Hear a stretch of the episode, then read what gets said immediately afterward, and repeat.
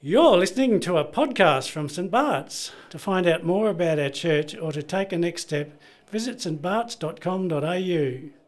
Well, it'd be terrific to have your Bibles open or your Bible app at John chapter 20. This is our mini series, a two week series as we reflect and rejoice in the good news of Jesus' death and resurrection. So we're picking up in John chapter 20 uh, today with this account with, with Thomas. There's also an outline in the back of the news, so if that's of help, please make use of that. But right now, let's, let's pray and ask for God's help. Heavenly Father, we thank you so much for the good news that we have to rejoice in and to celebrate. We pray that you help us to grow in that news, in the power of your Spirit, that we might rejoice that we are resurrection people living in this resurrection age, awaiting your Son's return. We pray in Jesus' name. Amen. Uh, this week, Patrice and I, so Patrice is my wife, uh, Patrice and I asked two of our kids, what has been your most significant first day in your life ever? Giovanna, so our five year old, she said the first day of kindy, probably because that's when she became a school student. She'd say that's when I became a, a big kid. Uh, Theodore, so Giovanna's older brother, he said the first day I played chess, because in his mind, that's probably when he became a chess champion. You might say, well, the most significant first day in my life was when I finished uni or school, when I started working, or when I started retiring, or got married, or became a parent. Whatever it might be, we can have all sorts of important first days. Some of them aren't always good. But what makes them significant, what makes them stand out, is that they're not just the beginning of something new, but they mark the beginning of a whole new era in our lives and who we are. John claims that two of the greatest first days in the history of the world center not on us, but on Jesus. They absolutely affect us, but they're not primarily about us. In fact, it's with these two first days that John bookends his gospel. The first first day is with the Son's role in the launch of creation. So remember, right back at the beginning of John, in the beginning was the Word, and the Word was with God, and the Word was God. But as John draws to a close, as we get to chapter 20, we're drawn into another new beginning with the launch of new creation on the first day of the week through Jesus as he is resurrected and appears to the disciples. The resurrection of Jesus wasn't the finish, but the first day of a whole new age awaiting his return. And remarkably, the resurrection is not just historical, but personal. John wants us to see that this isn't just a piece of philosophy to, to ponder and park, nor some sort of academic thought experiment to consider, or a tidbit from the archives. No, John wants us to receive the resurrection as history, as real, in order that we would believe and have life, that we would become resurrection people. That's what's on the line. That's John's goal. He makes that abundantly clear in verse 30. Jesus performed many other signs in the presence of his disciples, which are not recorded in this book, but these, including, of course, perhaps especially the resurrection, are written that you may believe that Jesus is the Messiah, the Son of God, and that by believing you may have life in his name. That's the goal. That you may believe and have life. The resurrection doesn't just signal beginning of a new age and that which is to come, but the resurrection is an invitation to get caught up in what Jesus has achieved. So the resurrection has implications for every single one of us. It did for Thomas, and it can for you. It's because of the resurrection that we can have peace that lasts, proof for belief, and purpose with power. First, it's because of the resurrection that we can have peace that lasts. So, if you've got your Bible open, let's have a look at John chapter 20, verse 19. On the evening of that first day of the week, when the disciples were together, with the doors locked for fear of the Jewish leaders, Jesus came and stood among them and said, Peace be with you. After he said this, he showed them his hands and side. The disciples were overjoyed when they saw the Lord. Again, Jesus said, Peace be with you. Whilst peace be with you was a common greeting of the day, it's obvious that there's absolutely nothing ordinary about Jesus using those words here. Uh, here, the disciples are grief stricken, disillusioned, even fearful for their lives. When Jesus, Jesus kind of calmly bursts into this locked room and declares, Peace be with you. This is not Jesus simply saying, G'day or I'm back. This is not just a peace because he's no longer dead. But in these words, Jesus is pointing, even declaring something far more significant. That's evident by the message of reconciliation that he is about to entrust to the disciples to declare, but it's also evident because of the promise that he had previously made. So, back in John chapter 14, as Jesus shares that last meal with his friends, as he's about to go to the cross, Jesus promised them peace. He said, Peace I leave with you, my peace I give you. Now, those words would have unlikely made much sense in that moment. They perhaps would have seemed even more nonsensical as Jesus went to the cross. But it was through Jesus going to the cross that he was opening up a way for real peace. The quality of that peace is restored relationship with God, peace for a pardoned sinner, for us. The means of that peace is through Jesus' death and resurrection. My peace. He's the only one qualified to give it. It's the peace that He alone has promised. And now, as this new age has dawned in the resurrection, that peace is being made known and available to all. In J.C. Ryle's commentary on the Gospel of John, he makes this wonderful observation of just how remarkable it is that Jesus' first words here to the disciples are words of peace. Despite the disciples having failed to understand the teaching that he would be raised, despite their fear and hiding away, despite their apparent unwillingness to believe the testimony of Mary, Jesus' first words not blame, not rebuke, nor fault finding, but peace that same offer and that same reception is available to us. You know, on the night of Jesus' birth, the angels proclaimed there would be peace on earth. Today, we are invited through the same Lord Jesus to receive that peace. We go through Jesus because it's his peace to give. Yet it's also a peace that we are to declare. So, verse 21 Peace be with you. As the Father has sent me, I am sending you. And with that, he breathed on them and said, Receive the Holy Spirit. If you forgive anyone's sins, those sins are forgiven. If you do not forgive them, they are not forgiven. Now, there is absolutely no shortage of debate about these verses. They are really hotly contested. But let's be clear that what it cannot possibly mean is that the apostles, so at least the ones that were there, so there were 10 apostles there who had resurrect, who witnessed the resurrected Jesus. Remember, Thomas was absent. I don't know what his excuse was, but he was, he was absent. And, and Judas had uh, betrayed Jesus, Jesus, so there's 10 of them. So it cannot mean uh, that they have an authority on their own to forgive sins. They cannot anymore go around forgiving by their own power, then they can go withholding forgiveness on their own whim.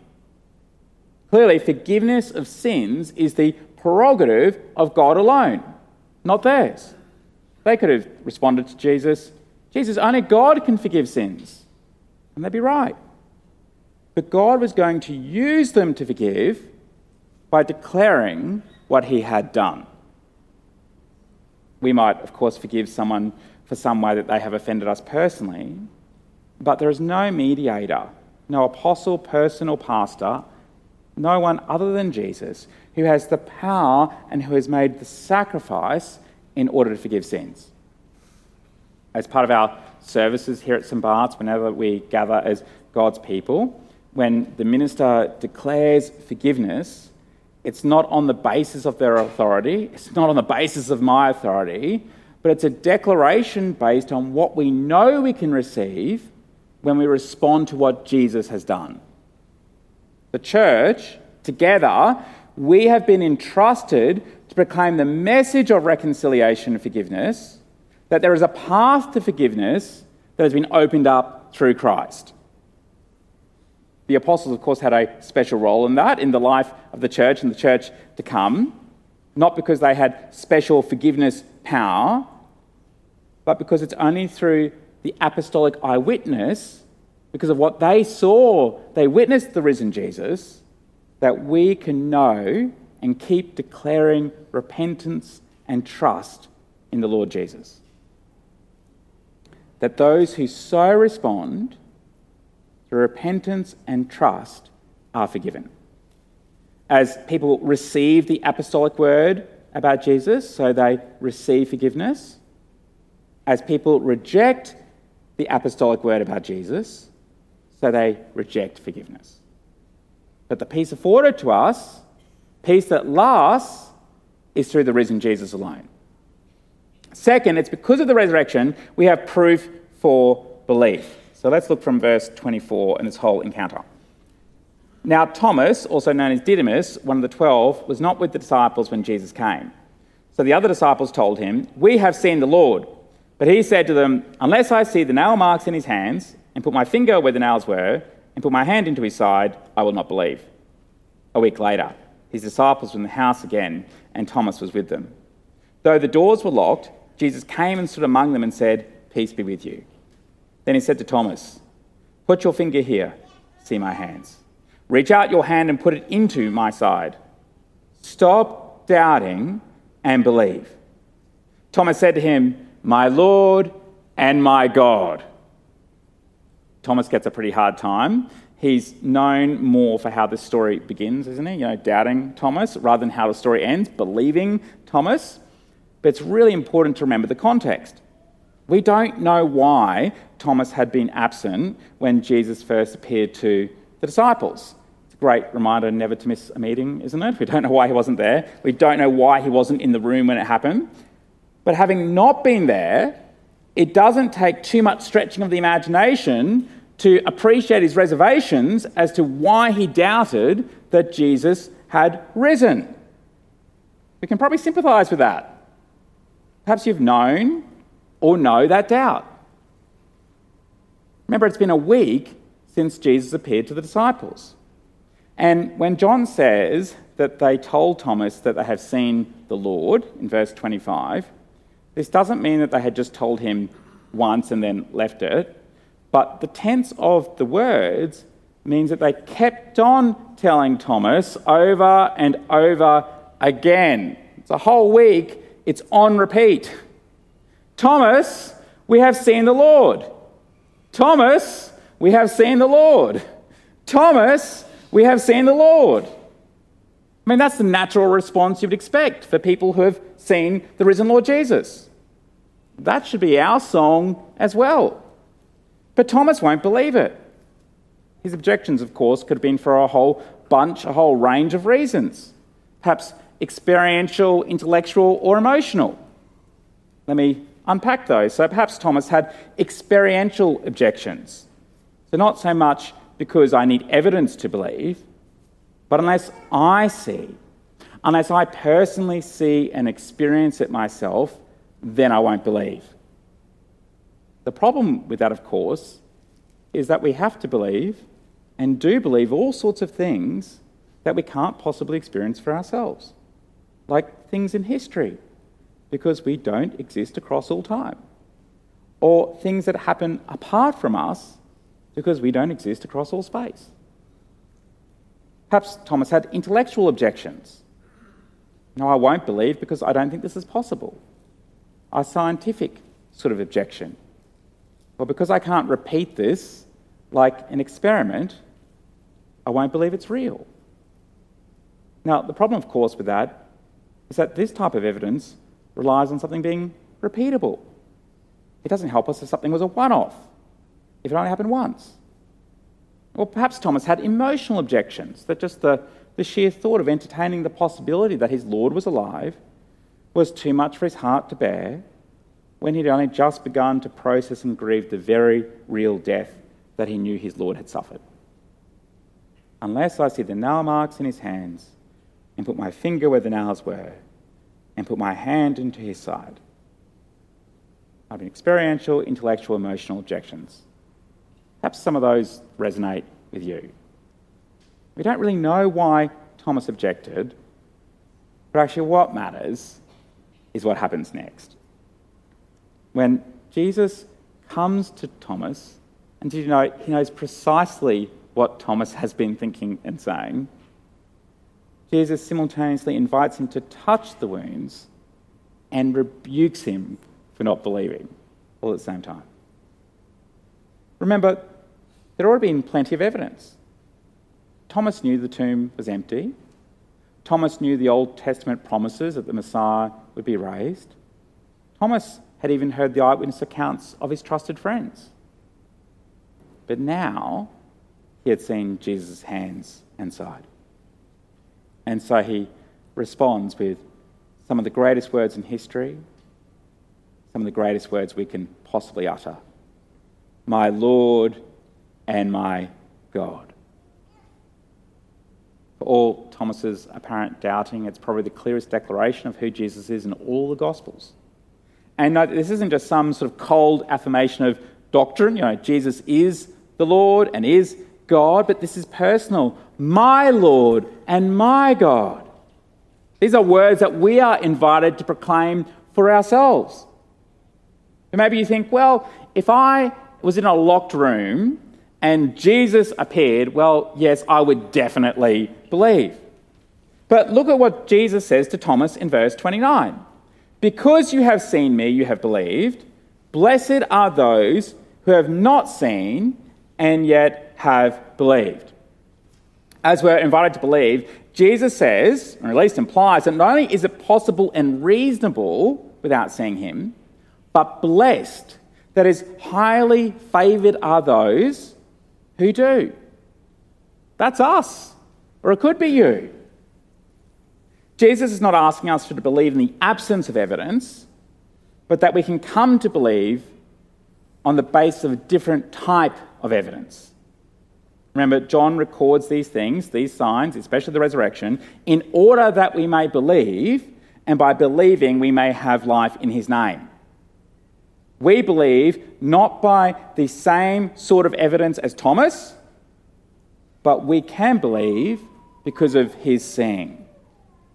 We believe on the basis of the reliability of eyewitness accounts. That's what we have written down for us in the New Testament. In fact, throughout the early church, even recorded in Acts, we see the veracities, the truth, the integrity of the claims about Jesus were, were weighed up based on eyewitness accounts. The apostles had a special role in that, but others also encountered the risen Lord Jesus in groups and even in a group of 500 at one time. That's the evidence that we're invited to respond to. We can't experience Jesus living in that time and place. We can't rationalize if it's possible because it only happened once. We can't repeat it. But we can weigh up if we think the eyewitness testimony is true. Have you done that? And of course, this isn't just for those who do not yet believe, but it's also for those who do. There are you know, so many wonderful ways that we can get growing in our faith as we await Jesus' return. But the best way is to keep coming back to these eyewitness accounts. That in the midst of storm or the midst of calm, that as things might cause us to falter or to doubt, that we would keep anchoring our life to the truth that Jesus was raised to life. That's why every Sunday is actually Resurrection Sunday. Christ has died, Christ has risen, Christ will come again. Last week in the Sydney Morning Herald, you may have seen an article, it was actually on Easter Day by Barney Zwartz, who was the former editor of The Age. And in the article, uh, Barney shared in his own words that after years of sneering at Christianity, when I actually read the Bible, my defences dissolved and I became a Christian. Reflecting on the resurrection of Jesus and how the resurrection is a guarantee for those who trust in Jesus, he continued The resurrection struck me as a story too beautiful to be invented. And not only a story, but a historical fact. And if historical fact, then the most important historical fact in human history. The resurrection is proof for belief. Finally, it's because of the resurrection we have purpose with power. Uh, with everything that's been happening in this passage, it'd be so easy to miss that as Jesus appears to the disciples, he also sends them out with this good news. They're not meant to just stay in some sort of locked room. He says, As the Father has sent me, I'm sending you. When Jesus says, Blessed are those who have not seen and yet believe, it kind of relies on those who've encountered Jesus to actually go out into the world and tell people that they've seen him. He is risen. He is risen. He is risen. And of course, we share a part in that too. We do that not just with ways, but our whole way of life. Over Easter, I've really, uh, really loved the art exhibition that we've had on display here on the theme of resurrection. And I have to say, it has been a particular joy to see the way in which the children have responded and drawn and painted and really expressed so beautifully uh, what the good news of the resurrection means to them. One of my favourites is by one of the girls in Sunday school who drew a picture of herself full of joy because of the resurrection. Of the resurrection taking a grip on her life filled her with joy. It's, it's so easy uh, to be paralyzed, sometimes knowing where to begin. Other times we can just feel powerless in knowing how to share that news. Of course, we're not powerless. We've received the same spirit the disciples received. But it doesn't necessarily mean we go about it exactly the same way. It's easy to get caught up with particular ways of sharing the good news. That's important. But the disciples didn't begin with a method, they began with joy. They began with a posture of, of directing everything in their life to God because the resurrection changed everything and gave them life. As we put our trust in the risen Jesus, the purpose of our lives, the whole shape of our lives, gets bundled up with his resurrection. We're part of a whole new age unfolding that will be brought to completion when he returns. When I first went overseas to study, many years ago now, uh, I was studying theology, continued to study theology.